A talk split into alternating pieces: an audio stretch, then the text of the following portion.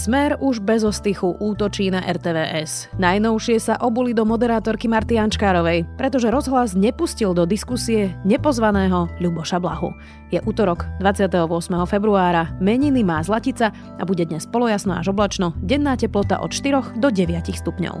Vítajte pri Dobrom ráne. V dennom podcaste denníka Sme moje meno je Zuzana Kovačič-Hanzelová.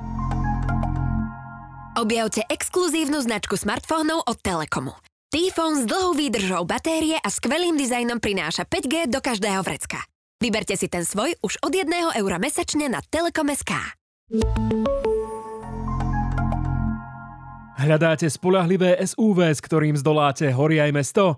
Nehľadajte, navštívte Autopolis a vyberte si svoj nový Ford Kuga teraz so zľavou až 10 000 eur. Ford Kuga je priestranný, bezpečný a má skvelú spotrebu. V Autopolis nájdete Ford Kuga skladom vo verziách benzín, diesel aj hybrid. Príďte sa presvedčiť o jeho kvalitách v predajni Autopolis na Panónskej v Bratislave alebo na www.autopolis.sk.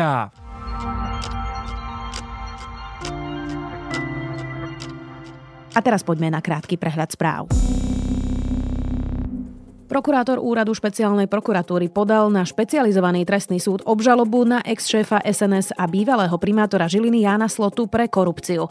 Informovala o tom hovorkyňa generálnej prokuratúry. Najvyšší súd ponechal košického župana Rastislava Trnku na slobode. Je obvinený z pokračujúceho zločinu machinácie pri verejnom obstarávaní a verejnej dražbe ako spolupáchateľ. Britská vláda a Európska komisia ukončili rokovania o obchodných pravidlách v Severnom Írsku, ktoré sú posledné dva roky zdrojom napätia po Brexite. Ani na druhý pokus sa poslancom nepodarilo otvoriť mimoriadnu schôdzu k termínu predčasných volieb a migom pre Ukrajinu. Prezentovalo sa totiž len 62 poslancov. Prestížny vedecký grant od Európskej únie získal iba tretí človek zo Slovenska. Michal Májek chce začať úplne nový vedný odbor na Univerzite Komenského. Na projekt dostal 1,5 milióna eur. Viac takýchto správ nájdete na sme.sk.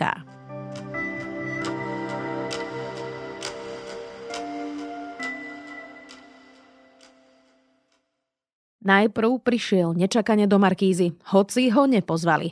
4 mesiace na toto skúsil znova, tentokrát v rozhlase.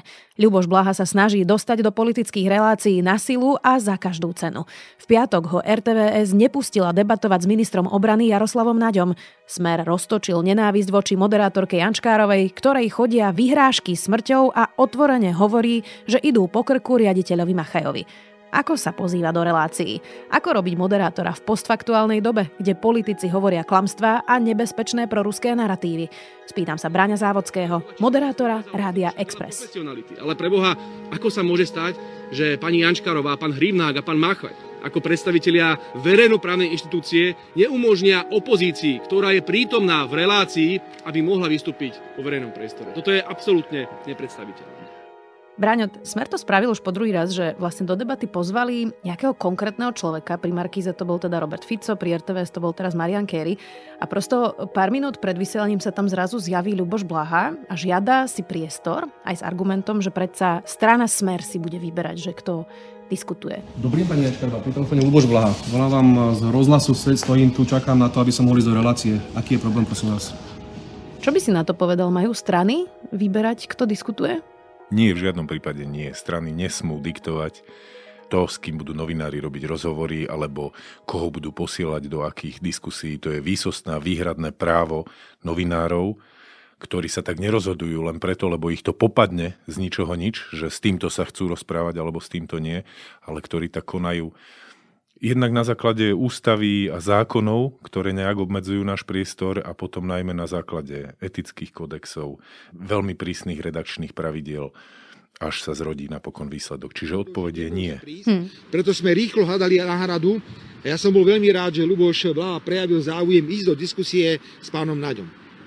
Potvrdilo sa však, že slovenská televízia už nie je verejnoprávna televízia. Slovenský rozhlas už nie je verejnoprávny. Aj televízia, aj rozhlas sú štátne inštitúcie plne pod kontrolou vlády Slovenskej republiky. Mnohí si to možno už nepamätajú, ale Braňo, ty si pracoval aj vo verejnoprávnej televízii, moderoval si o 5 minút 12, moderoval si aj tému dňa v teatri dávnejšie, takže máš aj tú skúsenosť um, nejakých tlakov politikov, ktorí majú pocit, že verejnoprávna televízia patrí politikom. Bolo mm-hmm. to tak vždy? Mm. Ja si to pamätám, že to tak bolo to bol aj jeden dôvod, jeden jediný dôvod, prečo som z, zo slovenskej televízie odišiel. Napriek tomu, že taký mladý novinár to môže považovať za vlastne akoby vrchol tej novinárskej činnosti, čo by malo byť lepšie ako pracovať pre verejnoprávnu televíziu alebo rozhlas so všetkým, čo k tomu patrí, tak e, nie. Ja si to pamätám skôr tak, ako, ako sa pýtaš. A teda to zasahovanie do, do redakcie a do tých pravidiel bol aj dôvod, prečo som odtiaľ odišiel, prečo som im dal výpoveď. Takže pamätám si takúto STVčku, že sa nedokázala brániť tlakom politikov, že si to odnášali výkonní pracovníci, dramaturgovia, redaktori, moderátori, ktorí akoby mali sami na svojich vlastných pleciach uniesť to, že nejaký politik sa zrovna rozhodol, že bude diskutovať. Mám takú, práve takúto skúsenosť, ktorá bola na konci môjho pôsobenia vo verejnoprávnej televízii, že, že mi zavolala nejaký hlas, nejaká pani, z tlačového oddelenia SNS a proste mi do telefónu oznámila, že v nedelu vo vašej relácii bude diskutovať sám náš šéf. No, tak to bolo mimoriadne prekvapivý telefonát. Teda. To bol vtedy Slota? Áno, áno, áno, áno. No, tak ja som to samozrejme neumožnil a, a s tou pani teda som sa v tom telefóne aj rýchlo rozlúčil, ale pointa bola v tom, že ani tá televízia sa nechcela voči tomu ohradiť, ani môj vtedajší šéf-redaktor, nikto. Skrátka som si to musel akoby vybojovať sám, čo je úplne nepredstaviteľné.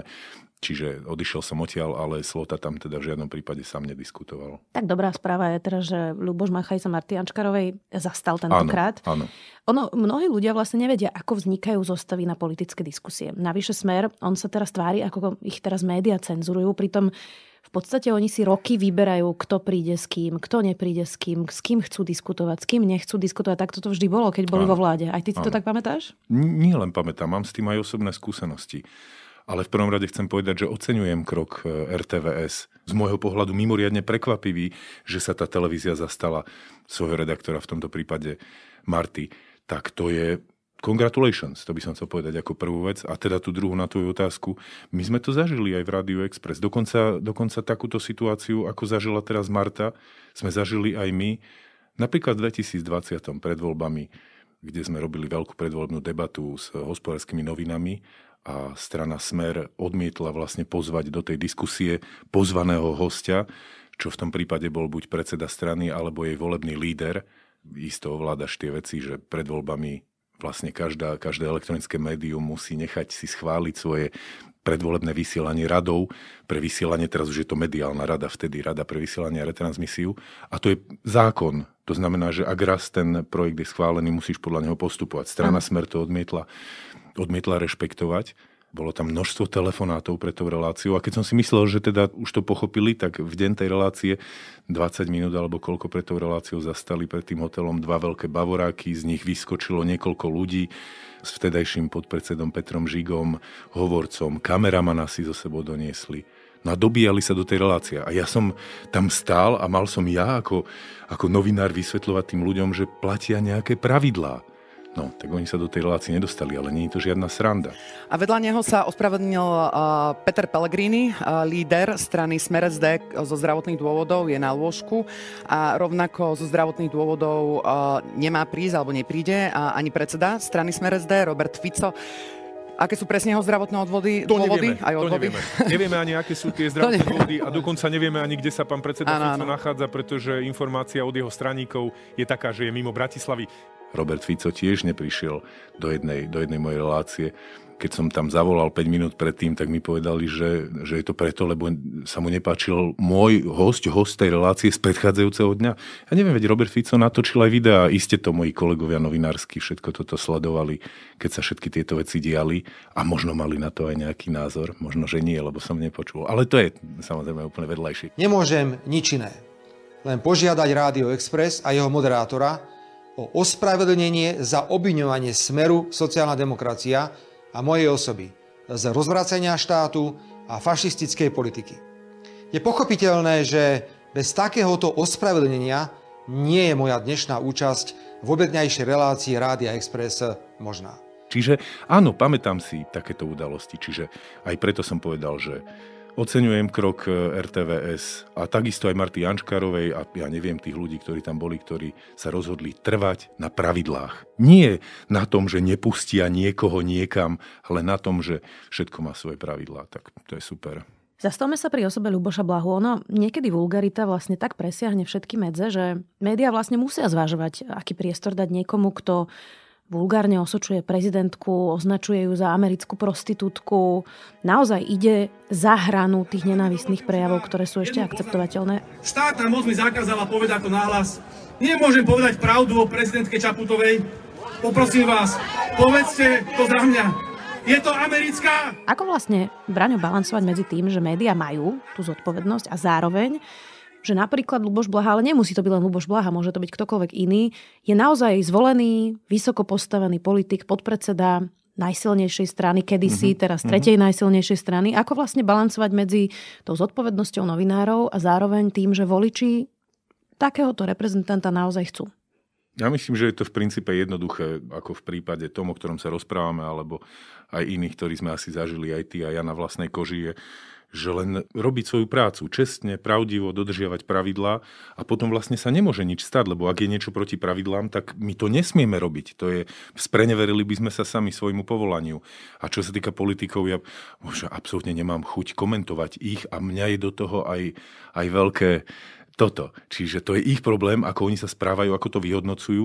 To, o čom sa my rozprávame, je, je to, že či tu niečo náhodou neohrozuje aj vôbec našu demokraciu. A preto vôbec sa o tom, o tom bavíme, mm-hmm. prečo inak by novinár robil zrazu z ničoho nič rozhovor s novinárom na to hovorím, že je to odsudenia hodné, ale to musí odsúdiť celá spoločnosť. Nedávno som sa rozprával s dvomi holandskými policajtami, teraz neviem ten druhý. Jeden bol policajt, druhý bol, myslím, bývalý novinár, ale takisto policajt a oni vlastne chodili po Slovensku s prednáškami a vysvetľovali, že aký oni majú systém ochrany napríklad novinárov, alebo tých slabších, ktorí sami sa nesmú chrániť, lebo my ako novinári my predsa nevstupujeme do debaty osobne s tým politikom, čiže my sa vlastne v rozhovore s nimi nesmieme ako keby brániť, lebo by sme sa stali účastníkmi toho, toho súboja a to je teda mimo náš job, aspoň teda správarov, spravodajcov. My musíme, my musíme trvať na pravidlách, ktoré to všetko má a musíme ich dodržiavať. A potom ich môžeme teda aj vyžadovať. Čiže ak sa raz dohodneme s niekým, že príde ku nám do relácie na základe toho, že sme ho vybrali po celom tom procese, ktorý som predtým spomínal, ktorý zahrňa zákonné normy, etické kodexy a najmä ten redakčný systém, že ako, ako to celé vzniká, no tak, eh, tak trváme na tom. To je celé, nič, nič viac ani nič menej. Ako teda reagovať v tejto postfaktuálnej dobe, Braňo, keď politici, vo všeobecnosti politici, prídu do diskusí a povedia tak veľa polopravd alebo klamstiev, že vlastne ten moderátor by nič nerobil, len by fact-checkoval každé tretie slovo toho politika. Teraz idú voľby, Niektorí politici burcujú ľudí strachom z mobilizácie, v podstate mnohí verklikujú ruský narratív vojny na Ukrajine. Mm-hmm. A je veľmi ťažké na to reagovať. Túto tému si postupne osvojila aj časť opozície. Počúvam hlavne mladých mužov alebo staršie dámy, ktoré sa boja o svojich synov. Sa aj vďaka jeho hlasovaniam prenesie vojna na Slovensko. Bez akéhokoľvek zaváhania by poslali slovenských mladých mužov bojovať e, na Ukrajinu. Čo s tým? Do istej míry je to aj technická otázka, inými slovami otázka scenáru. No tak je to asi tá pointa, na ktorú sa pýtaš, keď, e, alebo sa pýtam, keď robím s, s tým človekom rozhovor, no tak snažím sa to pripraviť tak, aby som ani ja nezahltil môjho poslucháča miliardov vecí, ale aby sme sa teda venovali nejak tej jednej téme a pri nej čo najviac išli do hĺbky toho, čo je fakt, toho, čo je názor, toho, čo je pocit a teda je, je potom na mne, na tom moderátorovi, aby som bol dobre pripravený na tie konkrétne veci, na ne reagovať. Tak je, uznávam, že to nie je jednoduché a môže sa prešmiknúť všeličo, ale zase hneď dodávam aj to, že my nie sme, my nie sme hrdinovia ani, ani nejakí žoldnieri alebo vojaci v poli alebo záchrancovia demokracie. My sme časť tej demokracie, sme jej strážni psi. Našou úlohou je poukazovať na to, keď je, keď je nejaký problém, ale nie je celkom našou úlohou ten problém aj vyriešiť. Na to máme iné inštitúcie. No tak, aby to nebolo úplne veselé, tak bol tu novinár, ktorý sa pokúšal tie veci riešiť a dopadlo to tak, že ho zavraždili aj s jeho snúbenicou. Namiesto toho, aby tie veci riešila policia, zrazu ich riešil novinár. No tak nie sme my na to, aby sme vyriešili tie bolesti sveta, my sme na to, aby sme na ne čo naj, najprofesionálnejšie, najobjektívnejšie poukazovali a teda by bolo super, keby ako my, ako celá spoločnosť sme, sme reagovali na to a, vedeli sa zastať a vedeli, vedeli odsúdiť okamžite a bez nejakých ale a zbytočných takých ako ďalších vied. Napríklad to, keď sa niekto niekomu vyhráža smrťou. Tak e, v takom prípade by to bolo asi v poriadku a my dvaja by sme sa o tom ani nemuseli rozprávať. Hm. Zároveň sa inak po tej tlačovke a statusu Hluboša Blahu na moderátorku Martu Jančkarovú spustil hate. Tu je bývalý e, tele, televízie RTVS divák. Chcem odkázať tej k Strebeľovie z Jančkárovej, nech si pripraví p***, rozkopeme ju ako svinu. Za to o svinia jedna, že nepustila do SRTVS ľudí iba jej blízkych. Všetko to. Treba povedať, že ono to tak je vždy. Mne sa to tiež stalo viackrát, keď ma Luboš Blaha spomenul v svojich statusoch, že jeho fanúšikovia vlastne spustia ho na ten hejt je naozaj na tých úrovniach mm. znásilnenia, zabitia, počkám si ťa niekde, fyzicky rakovina, ťa napadnem, rakovina, veci. rakovina pre tvoje deti. No je to ťažké, keď s tým inak e, žiješ aj v domácnosti a niekto ti to povie. Tak by som aj odpísal, len ne, neviem písať na tých sociálnych sieťach, nie som tak. Stupňuje sa tá agresia aj kvôli politikom a to teraz nielen od Luboša Blahu, pridal sa aj Igor Matovič, posledné mm-hmm. roky, mm-hmm. hovorí o dávaní dolu novinárov. Burcujú sa davy, ak sa im nepáči kritika, ktorá je často vecná, tak stupňuje sa tá agresia posledné roky? Mám pocit, že áno. Môže to byť len môj pocit, ale ten pocit môže vychádzať aj, aj zo skutočných zážitkov a, a toho prežívania tej doby. Takíto novinári na Slovensku naďalej dnes fungujú. Odhalte ich. Berem to ako verejnú objednávku a postupne ich budem dávať dole. Ďakujeme Dobre? veľmi pekne, ste zlatí teda. Ako to je, až to znie také, že sa tešíte na to, že sa niekomu pomstíte. No tak nie, viete, nie, nie, pripomeniem vám jednu vec. Existoval kedysi, existoval kedysi na, na tých internetových kanáloch taký, taký ano, jeden program na sa volal sa to Na pranieri. Áno, presne tak. Ja sa tak cítim na pranieri 2,5 roka. Máte pravdu. Vy sa cítite ako Marian Kočner? Nie, ja sa cítim na pranieri. Zachytil som teraz výskum investigatívneho centra Jana Kuciaka, ten je výpovedný sám o sebe, to ak sa dočíta niekto, že dvaja z troch novinárov za posledných 12 mesiacov zažili nejaký útok. No tak to je asi, to asi hovorí same za seba, že či sa to zlepšilo, alebo zhoršilo, alebo či to stagnuje. No, zhoršilo sa to. Dokonca som tam zachytil, že 4% tých opýtaných novinárov hovoria priamo o fyzickom útoku Hm, to je brutál. To je brutál s ohľadom na to, čo som povedal predtým, že, že my, myslím, nehovorím len za, za našu redakciu v Exprese, ale všeobecne, okrem toho všetkého žiadame kompetentných, aby vedeli ochrániť občanov tejto krajiny. Vrátane tých, ktorí vykonávajú svoju prácu vo verejnom záujme. Nechcem povedať, že najmä tých. Tak eh, čo k tomu dodať? Je fakt inak, že doteraz RTVS nebola nejako extra odvážna, mm, vôbec nepoužíva inštitút prázdneho kresla, momentálne má veľmi mm. neisté financovanie. Zrušené koncesie zatiaľ teda nenahradila táto vláda žiadnym iným mechanizmom na financovanie.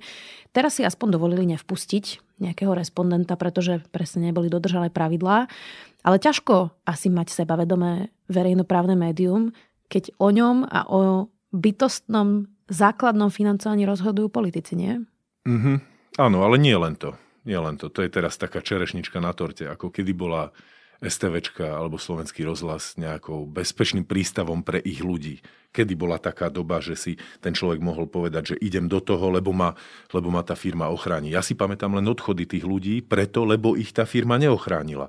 Takže to náhle zrušenie koncesionárskych poplatkov bez nejakej veľkej diskusie a najmä bez pripraveného plánu, ako tie koncesionárske poplatky nahradíme, najlepšie aj dopredu schváleného, tak aby tá televízia a jej pracovníci a štátu nebol ohrozený žiadnou politickou silou, ktorá zrovna je pri moci.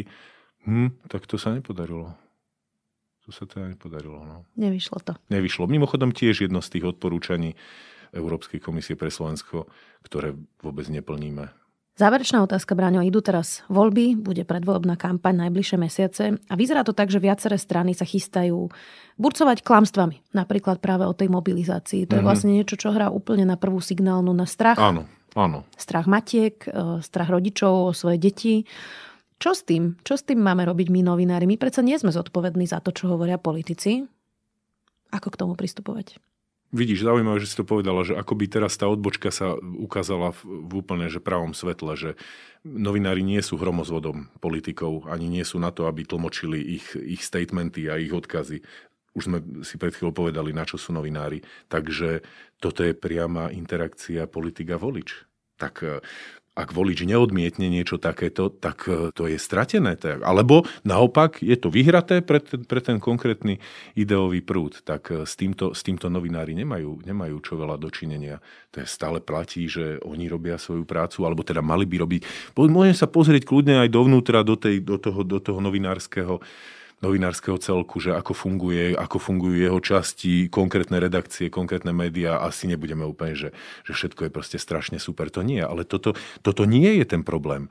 Aj novinári si musia robiť svoju robotu podľa, podľa tých úplne najstarších, najzákladnejších pravidiel. Dobre, ale ako budeš reagovať, keď budeš mať debaty a budú tam burcovať ľudí, že bude mobilizácia a budeme posielať slovenských mladých chlapcov na Ukrajinu? Tak bojovať? ako doteraz, ak niečo nie je pravda, no tak to tomu dotyčnému respondentovi poviem priamo tam v tom štúdiu, štúdiu a zostaneme v tom momente potom, ak, ak to nepríjme, zaciklený zasa ja neviem ako dlho, ale mojou úlohou je upozorniť na to, že toto nie je pravda. A byť teda dosť dobre pripravený podľa možností, aby, aby každý ten moment, ktorý teda nie je v skutočnosti pravdivý, aby, aby sme tam zastali a nejak to vyriešili. Držme si palce, aby to robili aj ostatní novinári. Bráňo Závodský, moderátor Radia Express. Vďaka.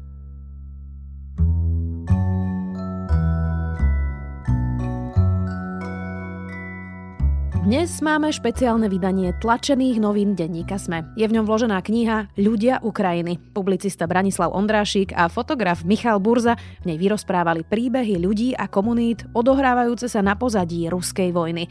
Kniha čerpá z rozhovorov s takmer 90 ľuďmi približne z 20 ukrajinských miest a obcí. Môžete si ju kúpiť spolu s denníkom Sme už za 5,90 do 6. marca. To je môj zaujímavý tip na záver. Nezabudnite, že vychádza aj podcast Vizita, pravidelná dávka a po krátkej pauze sa vracia aj cestovateľský všesvet s novou už 9. sériou. Do počutia opäť zajtra.